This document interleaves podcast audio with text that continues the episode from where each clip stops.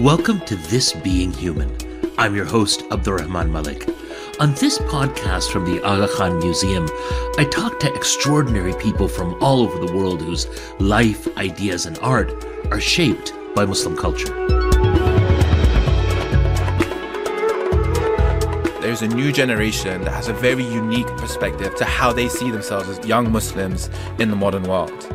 I am this wide eyed girl. I'm like, I want it all. I want to experience it all. Everyone has a story. Sometimes you just have to find out what it is.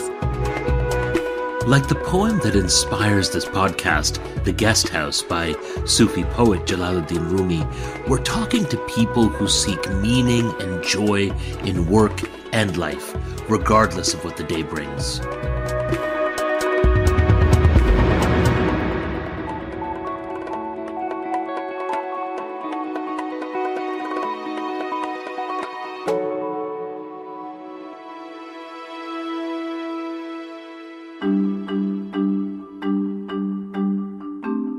Tell my students that, you know, I'm a writer, I've written books, and, you know, my books have been optioned for film. And, you know, here's the variety column about Mindy Kaling and Amazon Studios. And they're just like, what is even happening? I don't understand.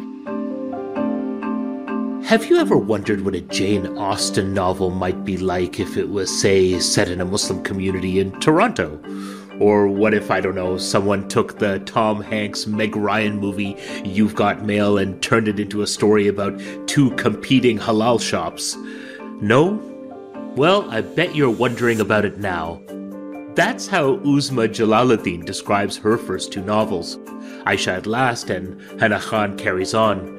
Uzma writes modern, funny romance novels that take place in urban Muslim communities, when I was young, that kind of book was almost inconceivable, but now her novels are making waves. The Washington Post called Hana Khan one of the best romance novels of 2021. It's in the running for this year's Stephen Leacock Memorial Medal for Humor. And last year, it was optioned for a film adaptation by Hollywood star Mindy Kaling and Amazon Studios. But romance writing is still a part time job for Uzma. She continues to have a day job teaching high school. She's also a mom, a playwright, and she spent over seven years writing a parenting column for the Toronto Star. She left that job in the spring to focus more of her attention on fiction. I've been a fiction writer my entire life. I was always working on short stories. I actually started working on what would become my first novel, Aisha at Last. Uh, I started that in 2010. So when I started writing for the Star, I was already deep into working on that book and, and trying to see it. But writing a book is oftentimes such a solitary act. You you you you write and create in the margins, or you write and create by yourself.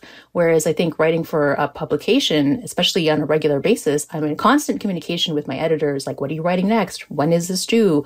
Okay, can you tweak this? Can you edit that? It's much more collaborative. And I think what I learned was the discipline of writing. I had a deadline every two weeks. No matter what else is happening in my life, I have to produce an essay that makes sense and is timely and is topical and is interesting. And I, I'm funny, so I have to make it funny too. Like I said, it was a great experience. Mm. You've called Aisha at Last a retelling of Pride and Prejudice. And your latest novel, Hana Khan Carries On, is inspired by You've Got Mail, which we'll talk about in just a second, which, which I have to say is one of my favorite films. Do you consciously or have you consciously tried to retell stories that have this kind of classic, timeless quality? Or are these kind of hooks on which you kind of place the quick, you know, TV guide, Reader's Digest version of your novels so that we have something to connect them to? So that's a great question. I started writing Aisha at Last in 2010. And for a long time, I didn't know what I was doing, even though I'm a high school English teacher and a lifelong reader, and I've always written, whether it was, you know, personal short stories or diary entries or whatever. But I didn't know how the world of publishing worked. And as someone who is, you know, who's, who's Muslim, who's South Asian, like I didn't have a lot of people I could ask these questions to because I didn't have any insight into the industry. So for the longest time while I was writing, probably the first five years, I was writing blind. I didn't know how to find a literary agent, how to get into publishing. And one of the things about publishing is that it's a business. It's a commercial business. It's designed to make money. It is uh, just like all the other businesses. It's a function of capitalism. And the way that you make money and the way, the way that you sell books is that you have something, uh, an idea that's very hooky, like a, uh, an idea that is something that will uh, capture readers' attention. And so for Aisha at Last, for years, like I mean years, I didn't know, I didn't realize that I was writing a Pride and Prejudice retelling. So people think I did this on purpose, and I didn't. I didn't know. I didn't even think to describe it in that way because for me, I was just telling, I wanted to write a happy, optimistic love story that was also funny and entertaining and amusing about uh, observant practicing Muslims. And you know, the way your subconscious works, I was a teenager when I read Jane Austen for the first time. I've been a lifelong fan. I reread Pride and Prejudice like all the time. I'm obsessed with the miniseries and the movies and all of that. And being that into a story does something to your psyche, right? Like it does something to your subconscious and your creative mind. So in 2010, when I started writing what would become Aisha at Last, it wasn't until I think 2016, this is how, you know, how long it took that another writer friend of mine said, oh, you're, you know, you're writing a, a Pride and Prejudice retelling. And I was like, no. And then I thought about it and thought, yeah, I totally am. Uh, I have the classic Mr. Darcy. I have the classic Lizzie Bennet. Uh, I'm writing a Grumpy Sunshine. That's basically the trope in in uh, the romance genre. It makes complete sense. And in fact, at the time when I was writing was around 2016, 2017, my final push to try to, you know, get this published. This was on the cusp of what is now known as the We Need Diverse Books movement, the the push for diversity uh, and greater representation in publishing as well as in other media. And as a result of that, I thought I was still very much of the old school where it's like, I don't know if anyone's going to give this you know, my little Muslim romance about observant Muslims. No one's like ripping off their hijab and no one is, there's no like terrorist backstory. I didn't think anyone was going to give me a chance because why would they? I never saw myself represented on the page or on the screen growing up. So I thought I needed a little thing that would be like a little kind of like a breadcrumb trail. You know, like, come here, it's everything is safe. We're, we're entering the woods, but it's okay, you'll be safe. There's breadcrumbs on the ground. So I decided to say. I, lo- I love that analogy. I love it. I love it. I love it. You're, don't worry. We're Muslims. We're not dangerous. It's fine. We it's fine. love. We fall in love. Yeah. We fall out of love. We desire. exactly. We engage in a comedy of manners. We're, we're, as human as you. Right, right. Don't worry. And and my trail of breadcrumbs did not lead into the witch's uh, gingerbread house. It led to a funny, entertaining story that became Aisha at Last. And so I pitched it as it's Pride and Prejudice, uh, but it's set inside a close knit Toronto Muslim community. So it's the familiar with the unfamiliar, and I think that's the secret sauce. That's the that's the magic.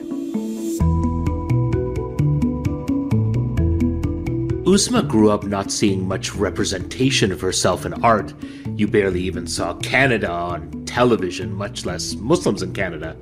She remembers the shock she felt when she first saw Little Mosque on the Prairie, a TV show about a Muslim community in Saskatchewan. I have this vivid memory of sitting on the couch and watching Little Mosque on the Prairie with my husband, our two year old son sitting between us, and my husband just turning to me and saying, Can you believe that this is happening? Can you believe that this is an actual experience that we are alive to see?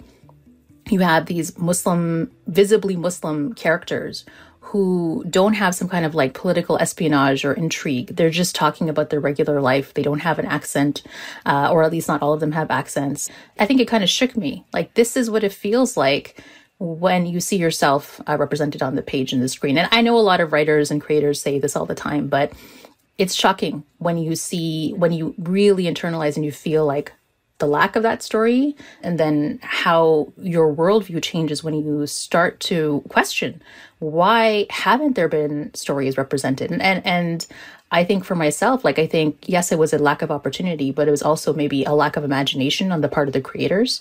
So I, I think that you have to question it from both a systemic lens, right? There's a reason why publishing is experiencing this upheaval and this cry for diversity. And I also think that as like now as a parent, I keep telling my kids, maybe you should be a film director. Have you ever thought about screenwriting? Do you like to write books? And they're like, no, mom, I want to be a computer engineer. So I'm very disappointed, you know?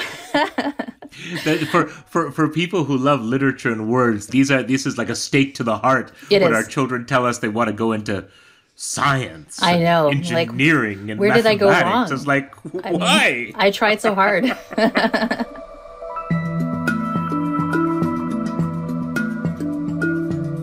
Uzma's second novel, Hana Khan Carries On, follows two competing halal shops the Three Sisters Biryani Poutine, which is a staple in the neighborhood, and a new upscale gourmet halal burger competitor.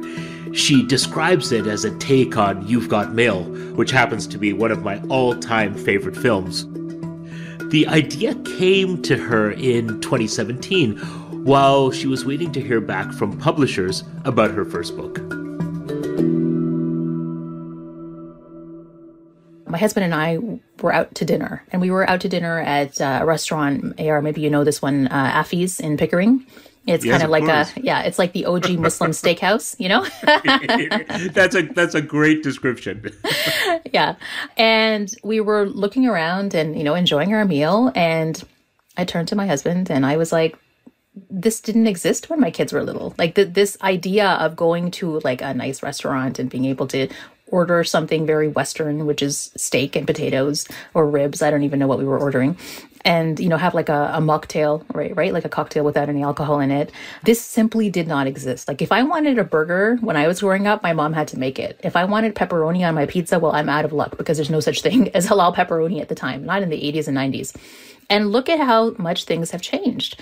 And I thought that food is such a great metaphor. And the the way that our tastes as a community, as a culture, as a country evolve over the years, and the food that's available and not available is, is such a great metaphor for. I was thinking about the way that communities changed, that populations changed. Like we had to come to a point where there was enough of a population to support the existence of halal restaurants, right? Because there has to be enough demand, enough people who actually care. And then um, the food that my parents would have paid to eat at a restaurant It's very different from the food that like my kids want when we go out to a restaurant. My parents want the Indian food, the Pakistani food. My kids, if I can get Indian food into them once a week, it's that's a win. Usually they want pizza and burgers and, you know, again, pepperoni on their pizza, halal pepperoni and bacon. And so I was thinking about that as a jumping off point because my books are always about, you know, the hookiness is the oh my book is a retelling of pride and prejudice or it's a retelling of you've got mail. But really what it's about the thematic elements are always about community and culture and the way that communities change and grow. Because i'm always wondering about that. My place in the world my children's place in the world. I'm also a huge fan of you've got mail. Anything that nora ephron has done i'm a huge fan. I like the idea of like the epistolatory story. You've got mail is email. And mine is podcasting so I love it.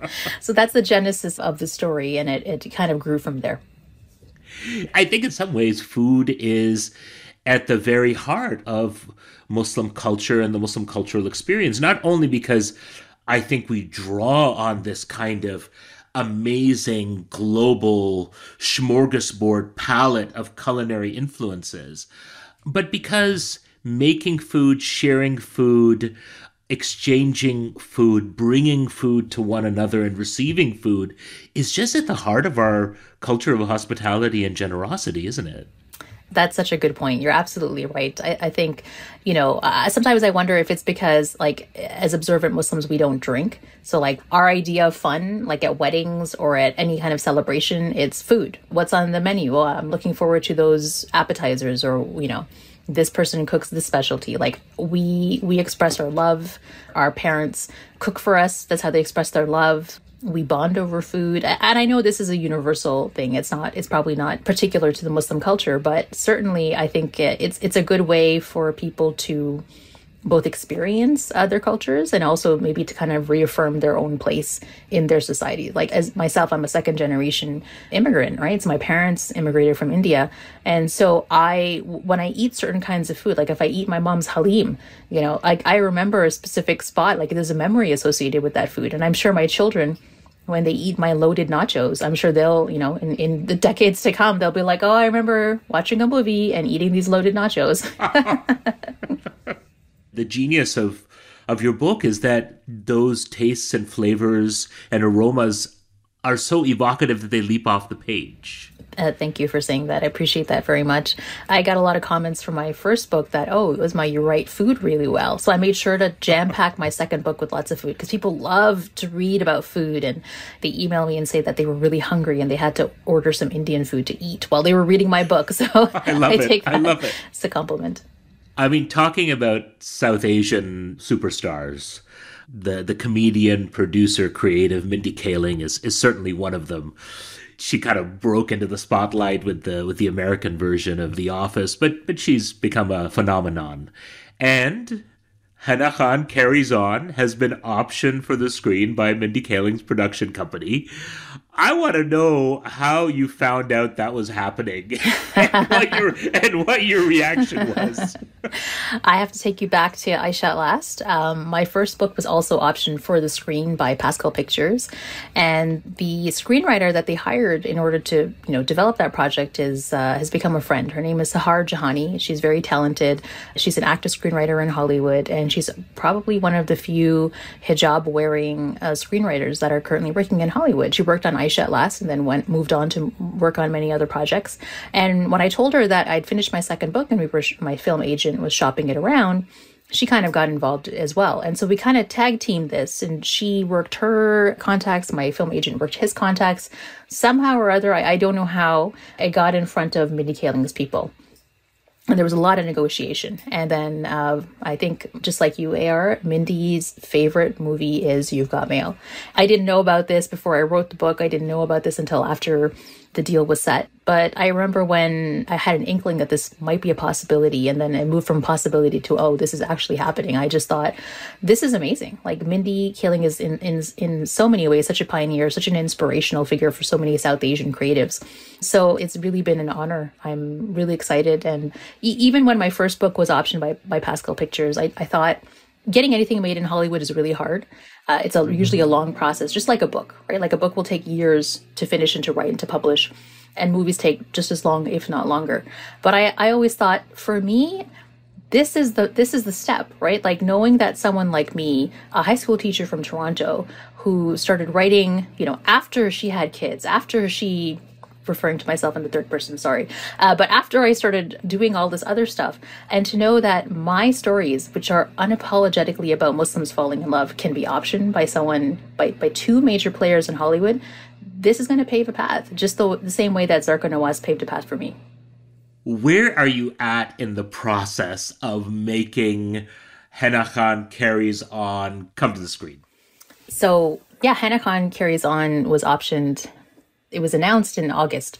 And so the good thing about it is it was packaged with a screenwriter. So Sahar Jahani will be adapting it for the screen and uh, it will be produced by Mindy Kaling and distributed by Amazon. So where they are in the process, as far as I know, is that Sahar is working on a script. So she's she's hard at work on that, among a couple of other projects that she's doing. The beautiful thing about being the writer in this piece is that my job is done. I have no idea, and, and it's wonderful because my husband calls it like the lottery ticket that's kind of like percolating in the background. but I get to focus on my other projects, which I've been doing. So, as far as I know, I have no updates. Sahar is working on it, and I have complete faith in her because she's talented and amazing. And uh, I assume they'll fill me in at some point, and I don't have to worry. Uzma, I got to level with you. when that when that script is written, and when the actors are hired, and when they get to the studio, if I were you, I'd be jumping out of my seat, jumping on any plane that I could find to get there to watch it come to life. You must be thinking, you oh, know, oh, yeah. I I wrote the story. They're going to have me there. They're going to need my my, my, my, presence, my expert eyes to, to help them through this process. Definitely. I'm, I'm going to be there whether they want me there or not. Uh, and I'll probably be, you know, the auntie who's making everyone chai while they all do their thing. And that's fine too. but yeah, you know, hopefully make dua. Uh, I think having more Muslim stories adapted for the screen is really like I, I would love to see that. I know there's so many people who it would mean so much, right? It ultimately that's what it is. When when both my books were optioned, I just thought, my God, like this this is influencing pop culture, changing the narrative. This is how we do it. I love the fact that these two you know, amazing and successful books are, are romances. How did you get to that point? Was it something that you read when you were young? Was it was it a passion that you developed a lot earlier that got you writing romance? So, you know, I'm known as a, a, a, romance writer, and it's a label I wear proudly. But the romance genre in general is such a it's such a large genre. Like you can have all types of romances within the genre. You can have romances that are set inside like an Amish community, all the way to like aliens, you know, and paranormal and all of that. I never sat down and told myself I'm writing a romance novel. I just told myself that I'm writing a book about two Muslim characters who are dealing with their life issues, dealing with their identity, and of course, as a Desi Muslim woman, the search for a suitable boy is something that is very much a big part of your life in your 20s. And if I'm writing about characters in their 20s, this is going to be a conversation that they have. And it might be the purpose of the book as well is to have a happy ending. So I see myself, the label that's been put on my writing as, as being a writer of romance or writer of romantic comedies is something that sort of like publishers kind of put on you, you know, because they have to, again, this is publishing as a business. They have to know how to market you, who's going to buy your book, who's the target demographic, how can they make this story commercial and sellable. But I just write stories about Muslims who are young. So of course they're going to think about romance because that's what you think about when you're young and probably when you're older too, but definitely when you're in your 20s. And I think now that I've thought about it and I've had some time to reflect on my journey as a writer, even though I'm very much in the beginning of that journey, I'm sure I was also influenced by the romantic comedies that I read like uh, and watched. I'm a child of the 90s, so all of Nora Ephron's oeuvre, as well as the books that I can think of, which mostly featured white women whether it was the Bridget Jones series or the Sophie Kinsella books or the Meg Cabot books, like these are all books that I, I read because they were fun and they were light. And romance is kind of having a bit of a renaissance right now. I don't know if it's getting the respect it deserves, but it's certainly selling a lot of copies. You know, like Emily Henry is the New York Times bestselling author, and there's so many other books like The Love Hypothesis by Ali Hazelwood, also huge uh, bestsellers. And I think it points to the time. We're just living through a really dark depressing time, probably more than normal, and people need an escape. So if they are going to escape and, and learn something about maybe a diverse community that they never thought about before, but still get all of the kind of butterfly feelings in your stomach that you get when you're reading a good romance, I think that's great. What were the books that were much thumbed and were falling apart because you read them so much when you were when you were younger? When I was really young, I was a big fan of uh, L.M. Montgomery. So Lucy Maud Montgomery wrote the Anne of Green Gables series. I loved those books. I probably read. Me too, as yeah. well. Oh, really? No way. That's I, awesome. I, I, I, read them all. Tell me, tell me why you loved, why you loved Anne. Well, I read Anne of Green Gables probably when I was ten or eleven years old, and uh, I thought she she was just so confident and funny, and she was just so irrepressibly who she was. I really admired that. And yet she was also you know, like like L.M. Montgomery situated this this young girl as an orphan. So she's she is a member of her community, but also an outsider. And I think I could read into that and say, well, as a Muslim woman who's growing up in Toronto in the 90s, I probably felt a little bit like that too. Like I'm a part of this community, but I'm also very much an outsider, which is made manifest in all sorts of different ways that I internalized most likely. And I also love Gilbert. Like I wanted Anne and Gilbert to get together. So I can't believe she made us wait three books for that to happen, but you know, it eventually did. Anne of the Island. Can I admit something to you, Uzma? Mm-hmm. Um, which I was, I, th- I think I've only told close friends. I, I, I think Anne was my first crush. Oh yeah, yeah, yeah, definitely. I fell in love with Anne. It was kind of, you know, that sweet first crush. You know, yep. it was like, can I meet you in yeah. real life? I think we'd really get along. We'd like poetry and literature and words, yeah. and we'd talk about big ideas and act out plays. You know, I, I, I I I love the book so much that you know the other pieces of literature that were quoted in the books and then later on immortalized on on screen by Megan Follows and that amazing adaptation, which in our family was watched on a yearly basis. Oh, we yeah. had to watch it every every year, you know. Um, I, I became attached even to those pieces of literature that L.M. Montgomery mentions because oh. the character was so was so compelling, wasn't yeah, it? Definitely. And they live with us. These characters sort of live with us all of our lives. Do do you see a little bit of Anne and Gilbert and some of the characters that you write now? I, have never thought of it, but I, am sure, uh, you know, Khalid is maybe a little bit like Gilbert to a certain extent. I mean, I think I, I think the the inspiration there is very firmly in Jane Austen territory for sure. But Gilbert was always a very gentle, kind person, and I think his uh, one of the things that I liked about him is that he never gave up on Anne. Right? He he just had very steadfast, tender feelings. Maybe in the beginning he was a bit of an idiot because he liked a girl and didn't know how to tell how to tell her, and so he pulled her hair and did all the stuff that little boys do. But later on, he just really supported her and, and loved her. And uh, when I think about the kind of uh, male characters that I write, the love interests, whether it's Khalid Mirza in Aisha at Last or it's Aydin Shaw in Hana Khan Carries On, I really wanted to give Muslim men, who I think have been really done very dirty by the media, some kind of a character arc, some kind of an emotional growth, show that these are men who are capable of gentleness and kindness and falling in love and feelings of tenderness and, and romance that was very important to me. On top of, of course, the representation of uh, strong, confident, powerful Muslim women.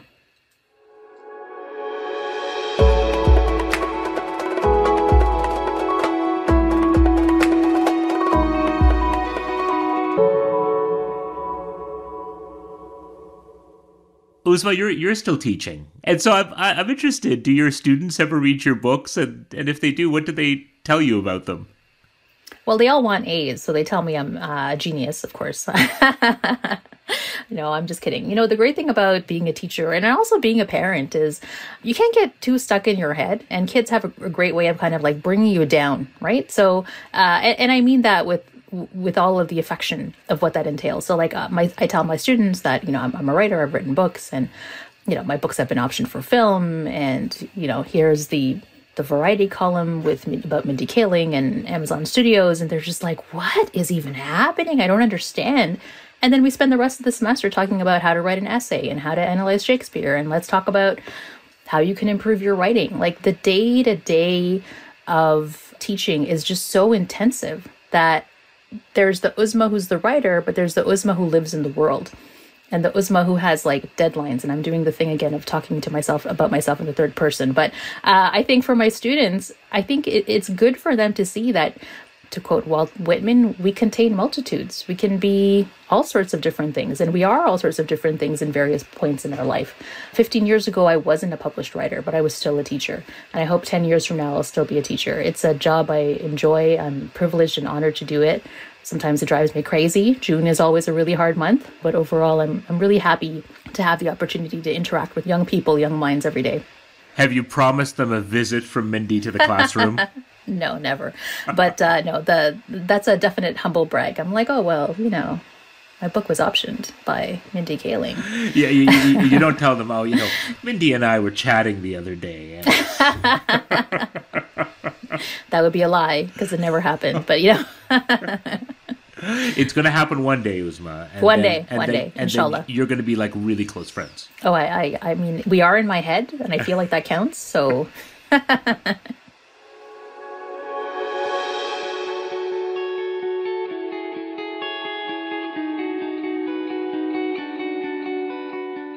Uzma, who or what would you like to welcome into your guest house? I think lately I, I've and this is in my third book too. I'd like to welcome ambition. I want to be ambitious for myself. I want uh, Muslim women in particular to be ambitious for themselves. And I want us to think bigger, bigger dreams, bigger hopes, and not be afraid to run after whatever your ambition is.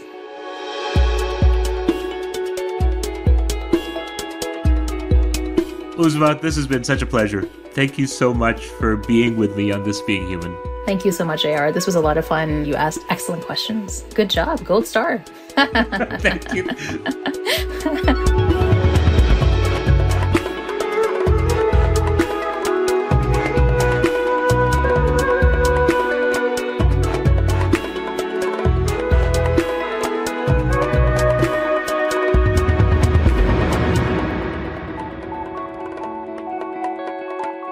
Thanks for listening to This Being Human.